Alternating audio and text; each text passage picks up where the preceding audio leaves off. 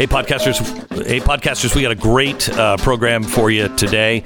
We have Candace Owens. We spent about an hour with her talking um, about you know the world, what's coming, the election. Little, a little uh, spine tingly. Also, something even more spine tingly. A guy who is former national security advisor, uh, and he talked to us about the coming coup, as he called it.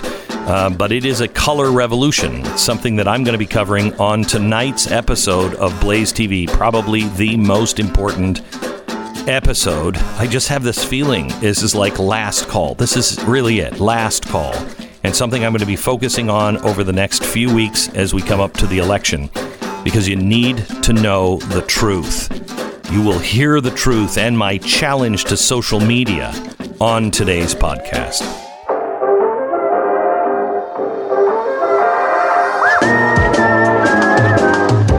Listening to the best of the Glenn Beck program. Mike, welcome to the program. Glenn, thanks a lot for having me on. I've always been a huge fan of yours. I'm uh, very tickled pink. Uh, thank you. Thank you very much.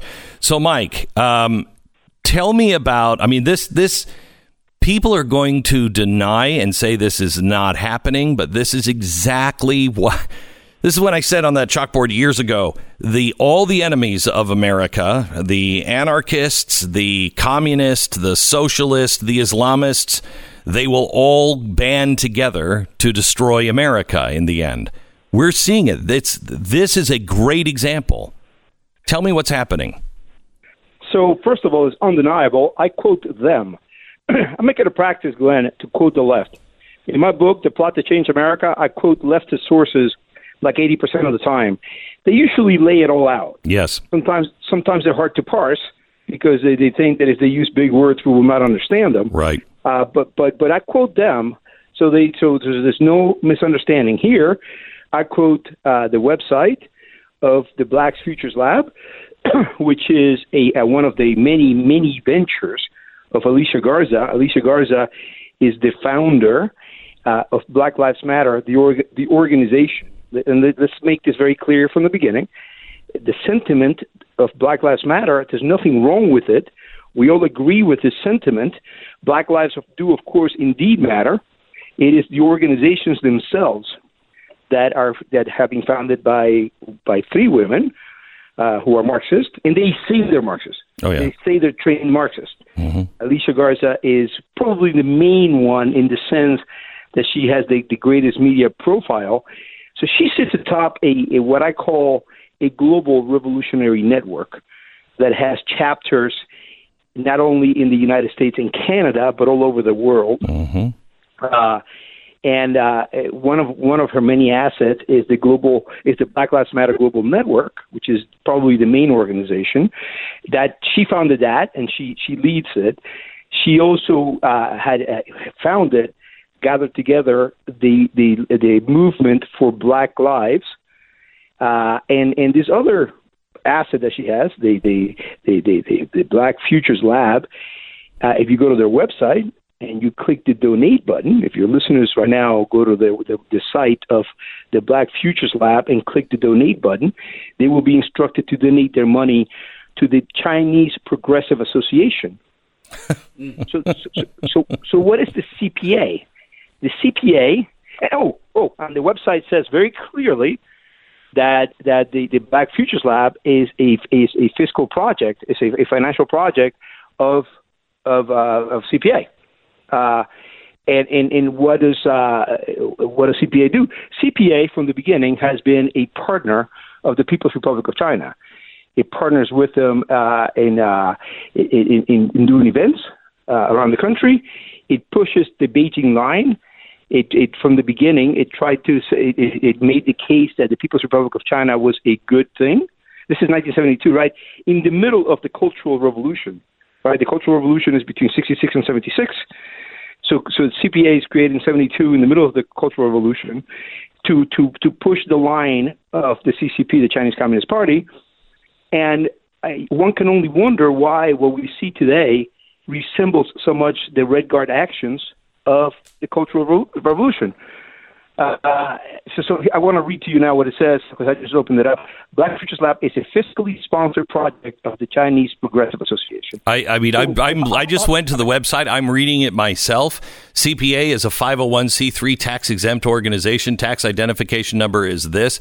So I, I, it's important. Again, Black Futures Lab on their own website is a fiscally sponsored project of the Chinese Progressive Association.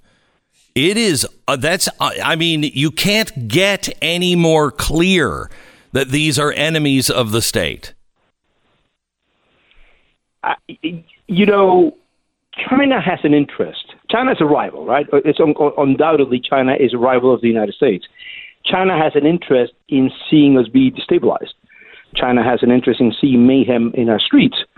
Uh, one thing you said at the beginning that I want to to go back to a remark because I think it's important. What we're seeing right now is uh, with with the demonstrations and the riots and and the whole mayhem.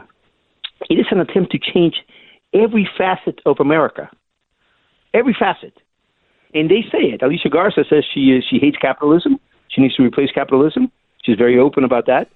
The, the movement for Black Lives says on its website, "We are against capitalism. We want it gone." Uh, uh, they, they, you know, I, I visited, and, but it's not just our economic system they want to change. They want to change every aspect. I, I visited mm-hmm. Duke. Uh, I drove my children to Duke about uh, two weeks ago. They've done away with sororities. They've done away with sororities because uh, because they're tied to oppression. I don't know how they got there. Uh, Columbia University, one of my alma maters, has done away with the marching band. Again, oppression. uh, the University. Uh, those tuba players, man, they've been they've been a sore spot on, on racism for a long time. But anyway, go ahead. the University of Chicago.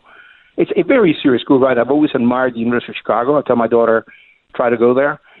They just announced that they're only going to accept to its English department next year people who want to study uh, black studies. Mm. Black Studies is a, a, a, an offshoot of critical theory. Angela Davis, I don't have to explain to you who she is, but I'll explain very briefly to your audience. Former Black Panther, a member of the Communist Party USA, uh, you know, does not like the American system. She calls Black Studies the intellectual arm of the revolution. It is. Along with all, along with all other ethnic studies. Anything that says studies after it is a is a problem. It really is. I mean, you you really better do your homework before you get into a class if it says studies as the last word in the class. Right, right. Or theory, critical theory. Yeah, or theory, yeah. Theory, yeah. Critical race theory. Correct. All these things are just attempts at, at tools for changing America. Right. So, Mike, I thank you so much for uh, your work on on this and so much more. Please, if you have more information uh, on other uh, other aspects, please let me know right away because uh, exposing this is uh, the first step of collapsing it. Just people knowing that Black Lives Matter is now partnering with the a pro Chinese, a pro communist Chinese group. And what are they doing? I mean, welcome. You're are you registered to vote? What are they trying to do? Get people to go out and vote. Why would a communist want a vote? Well, there's a couple of reasons. Maybe they do want Joe Biden to win. But that if you understand Black Lives Matter, you understand what the goal here is. It's not about the election. It's about the violence that is coming around the election. They're going to scream that it was falsified, that it was corrupt, that we don't have a legitimate president. The vote was miscounted. They've uh, they've uh, uh, uh taken votes and voters and they've disenfranchised them. That's what's important. And they're they're leading up right now and saying that you can't trust the vote, while they're also saying we should try something new mail in ballots. Why would you do that? Why would you do that? it just makes no sense. We got to put our thinking caps on, America. Got to put your thinking caps on. Mike, thank you so much. We'll talk again. Thank you very much. You bet. Mike, Gon- Mike Gonzalez, Senior Fellow, Heritage Foundation. And uh, he's written a book, The Plot to Change America. This is a really great article that you can find at thedailysignal.com. This BLM co founder and pro communist China group are partnering up. Uh, but uh, you can find it for yourself. Just go to blacks, blackfutureslab.org. Do it now. You should take a screenshot of it before they change it. But just go to, you can find out all about it, but go to the big yellow button donate and look what it says. This is a BLM group Black Futures Lab is fiscally sponsored by a project of the Chinese Progressive Association. Not even hiding it. They don't care. Yeah. The masks are off. They don't even care. This is the best of the Glenn Beck program. And don't forget, rate us on iTunes.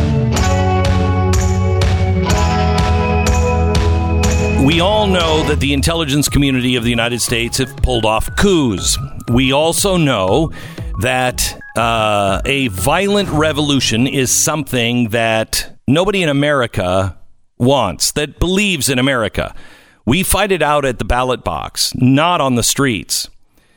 I've shown you last night what is needed for a successful revolution to take place. It was on my chalkboard. I said this is something that I have as a watch list that I have privately been watching since 2008. I don't believe that before the election of Donald Trump, they thought they were going to need to do anything drastic, that the left actually thought a revolution was going to be needed. They brought in all these revolutionaries, they brought in all the revolutionary thinkers. They had everybody they needed in media, education, even in the government, in the deep state. Uh, they had the money they needed, the social media. The, the, the only thing they needed was to gut the police and grab the military and then make the American people docile. So when the bottom started to rise up, they just they wouldn't say anything. Well, I think they had all of these things and then when they were shocked that Hillary Clinton didn't win, they knew everything that they had planned is now in danger. And Donald Trump is blowing all of it up. They could have gotten away with it, and they would have fundamentally transformed us, uh, you know, by now or the next election. But Donald Trump won, and they needed him out. Now, the left has been using the word revolution a lot lately and you better start taking them at their word. We're talking a bloody revolution. This is not hyperbole. I want you to listen to this. This is John Kerry, formerly our Department of State, our Secretary of State, who helped deliver and plan these seven pillars of color revolution for other nations. I want you to listen to this while he was attending a panel this summer, or um, sorry, yeah, this summer for the Alliance of Democracies. Listen. So we have major challenges, and if people don't have adequate access to the ballot, um, I mean, that's the stuff on which revolutions are built. Okay. So Kerry was addressing a question about the American system. And he threw in this line about, look, I mean, you know, revolutions start on not having access to the ballot. So already there, he's signaling that we're going to have a ballot battle coming up in in uh, November. Then he goes on to say, and I'm quoting, if you begin to deny the capacity of your people and your democracy to work, even the founding fathers wrote in the Declaration of Independence, the Constitution, that we have an inherent right to challenge that. So now he's saying that in America, we can challenge and we have a right to challenge, which we do. But listen to what he ties it into next. He's encouraged by something. What encourages me is this incredible spontaneous reaction to the killing of George Floyd uh, by those police officers has unleashed a torrent of awareness uh, that that people see this unfairness now, and it's I think becoming a voting issue. Okay. Really? It was a voting issue when it was Black Lives Matter? How was it a voting issue? He is telegraphing. He knew what was going on in the streets and what was coming. It's not a voting issue. Even now, it's not a voting issue. They're still trying to make it a voting issue. It will be in seven weeks. But what did John Kerry know, and when did he know it? And how did he find that encouraging? I mean, the looting, the fires, the rioting, the death, that's encouraging? And the torrent of awareness of voting? John Kerry knows exactly what he's doing here because he has done it himself before. He was part of it during the Obama administration in 2013 and 2014. It wasn't here, it was in Russia and Ukraine. If you're watching us on Blaze TV, I'm going to show you a photo. This is John Kerry strolling through Red Square in Moscow back in 2013. Interesting time for him to be strolling around. Color revolutions were breaking out all over. This photo was taken when Russia was at the tail end of their own called the Snow or the White Revolution. Well, how did that happen? Well, it was kicked off after a disputed election. Now, this is going to sound very familiar in a couple months. It was kicked off by online, online bloggers who were suddenly very successful and savvy at organizing massive protests using Facebook and social media. Hmm. Where have we heard that before? Oh, civil society and tech camps in Ukraine. Something we exposed on my television program that is a must watch. Now, see if this also sounds familiar. Afterwards, Russia immediately bans USAID and they kick out the George Soros Foundation. We showed you that what was happening in Ukraine and what really was going on with the State Department that Vindman was trying to cover up, that the left was trying to cover up, was this association with George Soros, USAID, and the State Department. Well, Russia was onto it and they kicked us out. Now, I am not saying anything positive about Russia or Putin at all. I, I think Putin is a cold blooded killer. But after knowing what we know about what the Obama State Department was doing with Soros in Ukraine, I can understand why Soros or why Putin was a little pissed off at us. So let me go back to that photo with John Kerry in Moscow. If you can see this photo, there's a guy immediately to the right. He is the ambassador, the brand new ambassador to Russia at the time, Michael McFaul. He's a Stanford academic that became the first non career diplomat to ever ascend to that post.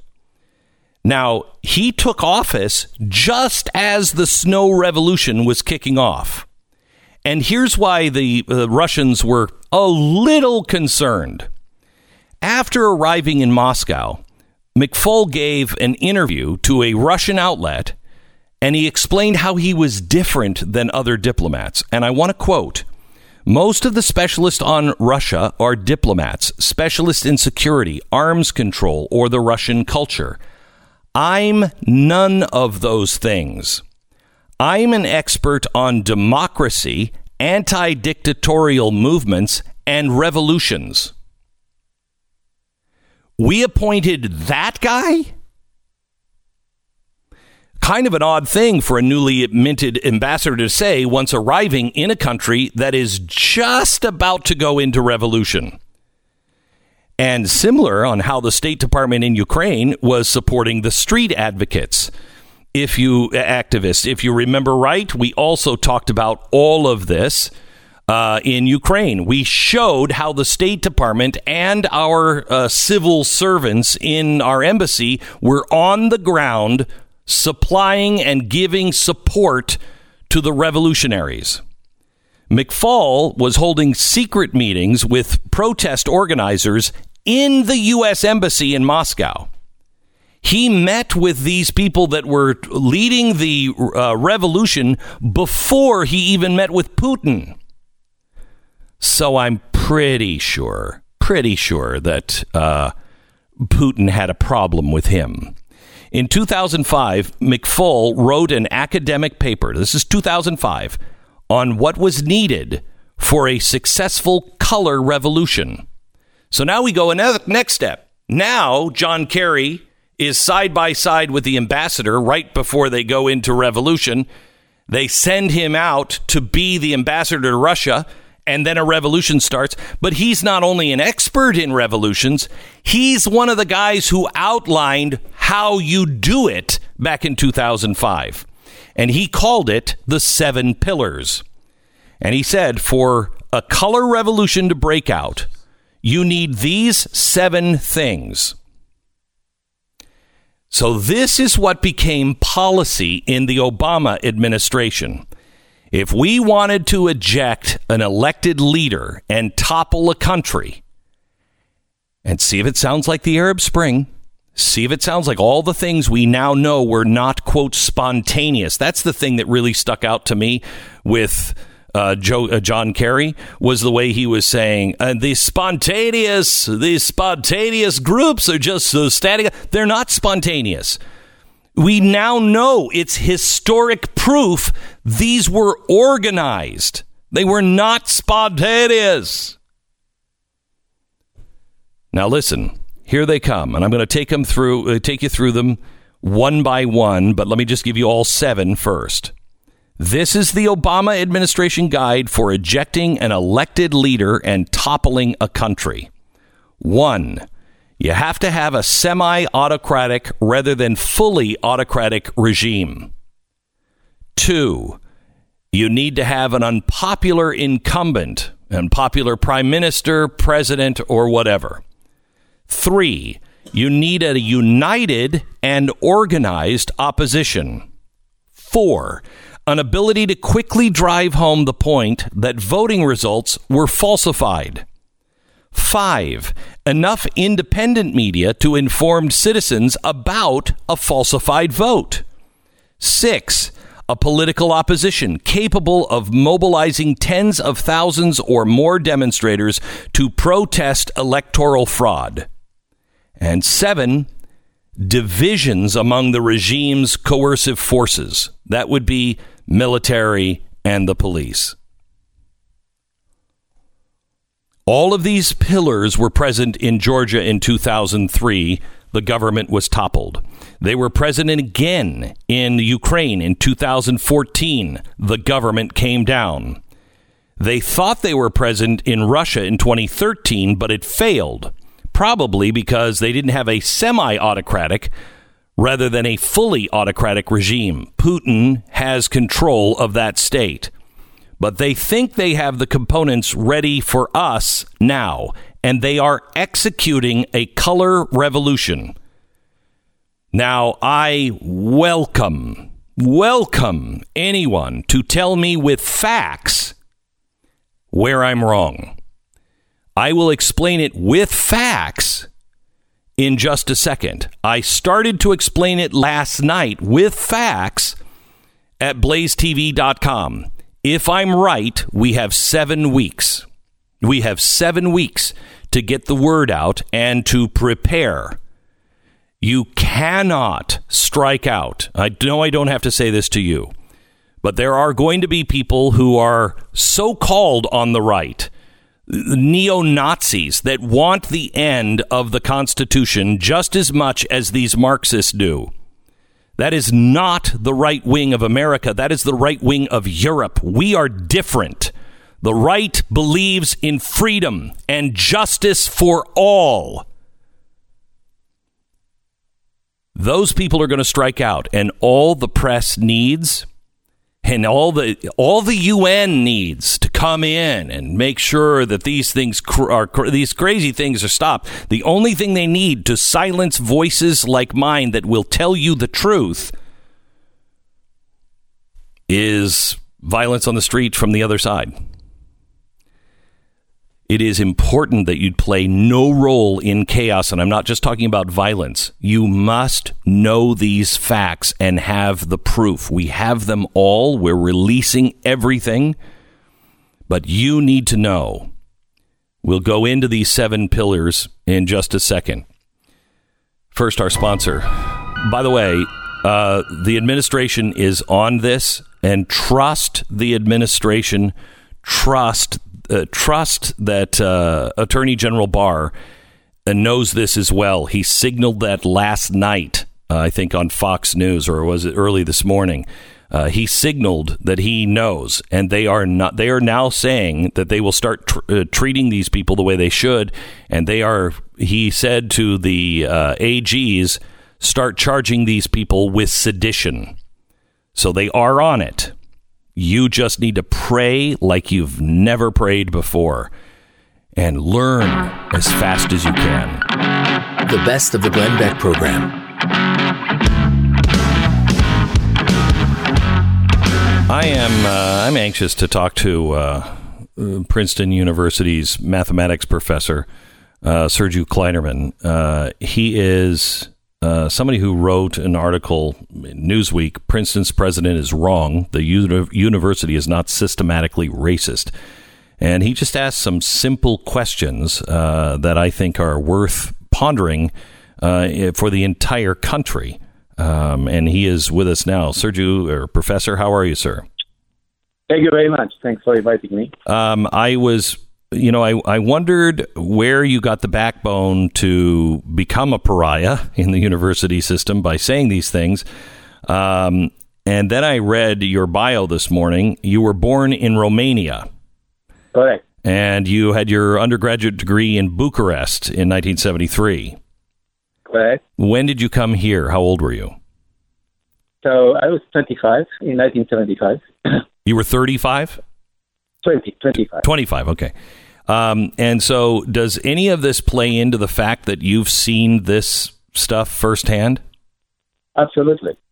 Uh, absolutely. I mean, it is pretty uh, stunning how uh, these things uh, are happening in the same way. I mean, the kind of people that are in the bureaucracy today and who are pushing for things that uh, are so familiar to me, uh, it's pretty stunning, I must say if we don't change our ways pretty soon, do you see us going the way of Hungary and and uh, other nations that have fallen to this before? Uh, I used to think that it's impossible in the United States, mm. and I'm uh, now less sure uh, sure that it's impossible. I mean, I, uh, it is pretty stunning what has happened uh, in academia, uh, in the media, in many of the institutions. I mean, in fact, right now you see this woke movement uh, infecting uh, large businesses. So it is uh, it's just everywhere. Seems to me. And it is the is the uh, main ingredient or the main toxin uh, of this movement the uh, critical race theory, or w- what do you see as the critical ingredients? Well, certainly, uh ideologically, that's what it is. Yeah, it's critical race theory. Of course, it, it's built up. It has been built up on some version of Marxism, which is called critical theory. Uh, there are various versions of it. Uh, but critical race theory is now the one which is most uh, it most uh, influence uh, in academia media, and also, of course, uh, in, now you see it in businesses, which is pretty amazing. And large corporations in particular. So you wrote a um, you wrote an op-ed uh, that went into Newsweek uh, talking about the president of Princeton and how wrong he was when he wrote in July um, on July 4th, believe it or not, that Princeton has systematic racism uh, problems. And yeah, okay, so sorry. Go ahead. No, go ahead. Yeah, so uh, just uh, it, it's uh, what, what happened is that on July 4th there was a group of faculty members of the faculty of Princeton who wrote an open letter to him and to the administration asking for all sorts of things. Uh, there are 48 measures uh, that they wanted to implement uh, they all are centered around somehow the fact that that minorities, blacks, in fact, are not enough. I mean, um, represented at Princeton, uh, and that Princeton is racist, and, uh, and something has to be done. Systemic. I mean, they, you know, they they don't call it racist anymore. They call it systemic racist, which to me sounds much worse.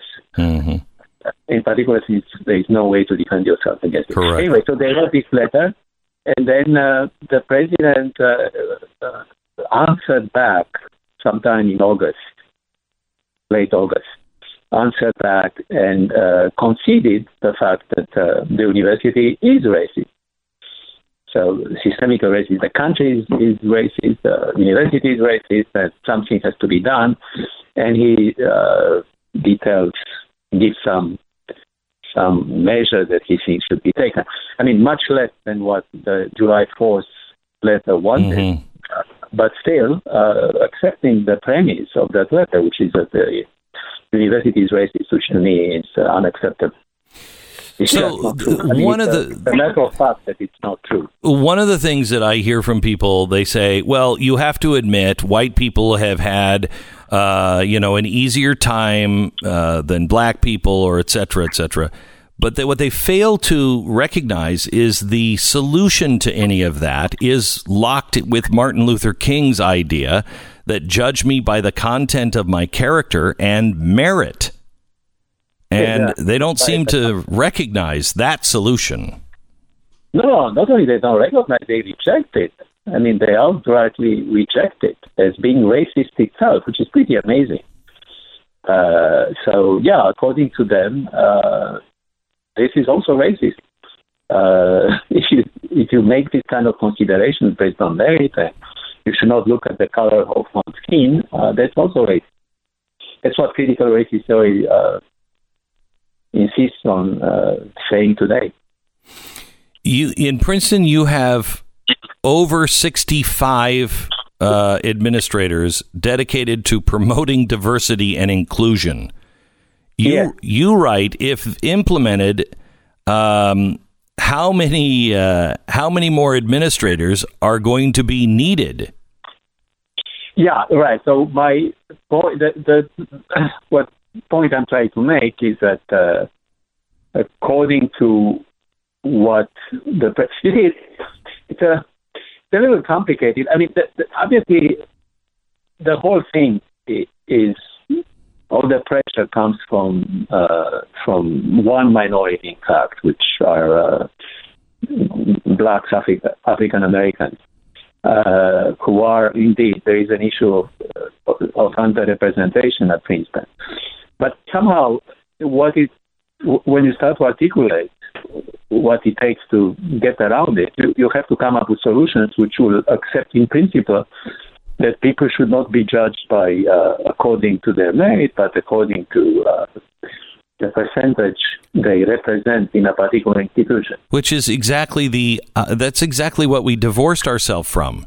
We, we, you know, Princeton even had a quota on how many Jews could go there, how many Catholics could go there.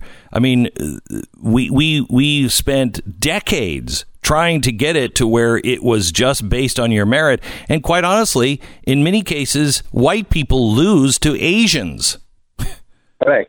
So, for example, if you look at uh, our department, the mathematics department, which is really the top mathematics department in the country and probably in the world, uh, the number of uh, white, say, U.S. Uh, citizens is represents less than 20 percent. So mm. the rest is people from all over. The, and it's not a matter of color. It's nothing to do with color because we have we have colored people from India or from yeah. And people who are considered also colored uh, according to I don't know all these. I mean, I hate these kind of distinctions anyway, but they are considered colored they're from Brazil, they're from, from Pakistan, maybe the, I mean, you, you know, name it. It's from all over the world. So the notion that somehow we are racist is ridiculous. So, Professor, what has the response been to your op ed? Well, so I got a lot of, I mean, to my surprise, I kind of expected. I, I, I wrote a few. Actually, this is this is the the fourth in a series. I, I started to. I never wrote anything uh, uh, like this. I mean, you know, I'm a mathematician. I write mathematics papers. Right. As a technical. So this was the first time, starting with July, that I started to uh, to get really worried about what's going on, and I started to write. This is the fourth one that I wrote. I only got positive responses to my surprise. Uh, oh wow! So everything that I got, uh, I got in my mail was. And um, uh, yeah, I mean, if people are opposed, they somehow don't say. So this to me it it means that somehow the this terrible disease uh, that we see is really weak in a sense. I mean, if you push it back, you you just have to push it back, and people have to have more courage to push back against it. Mm. And uh, I know I want to bring just one name because uh, this is a, a, remarkable, a remarkable story of Jeff uh, Paul Verade from uh, Campbell. I don't know if I spelled his name correctly, but uh, uh, he's a political scientist at Campbell College who was uh, forced. I mean, everybody in the in the college was supposed to take uh, this kind of indoctrination courses Mm-hmm. uh, about uh, diversity and inclusion, and he refused. He was uh, told that he has to uh, that, that he would should be terminated, and uh, still he refused. He stood on his position, and, and in the end, he won. He won with the help. By the way, he won with the help of, uh, of a group of us at Princeton who are organized around what we call this uh, academic freedom alliance. I mean, th- this alliance still has not yet started uh, uh, effectively, but nevertheless, we took the case of uh, this particular uh, political scientist in the sense that, that uh, you know we found we were able to finance uh, his uh, lawyer and uh, and uh, you know letters were written to the university, and in the end they gave up. The university just gave up, so Well- they allowed him to stay, which is pretty amazing. I am thrilled to hear that there is somebody who is standing up, and I can't wait until you're really um, ready to push out and be truly effective uh, on a grand scale. But voices like yours and his and uh, what you're doing is so important. Uh, and I, I thank you for the courage to speak out. I'm sorry that that it had to be somebody from Romania who's just seen it before, uh, because that's the kind of thing that makes it very possible and plausible that it could happen in America if Americans uh, that were born here continue to have the arrogance that it could never happen here. Professor, thank you very much. Ser, uh, Sergiu uh, Klainerman is a professor of mathematics at Princeton University. na na na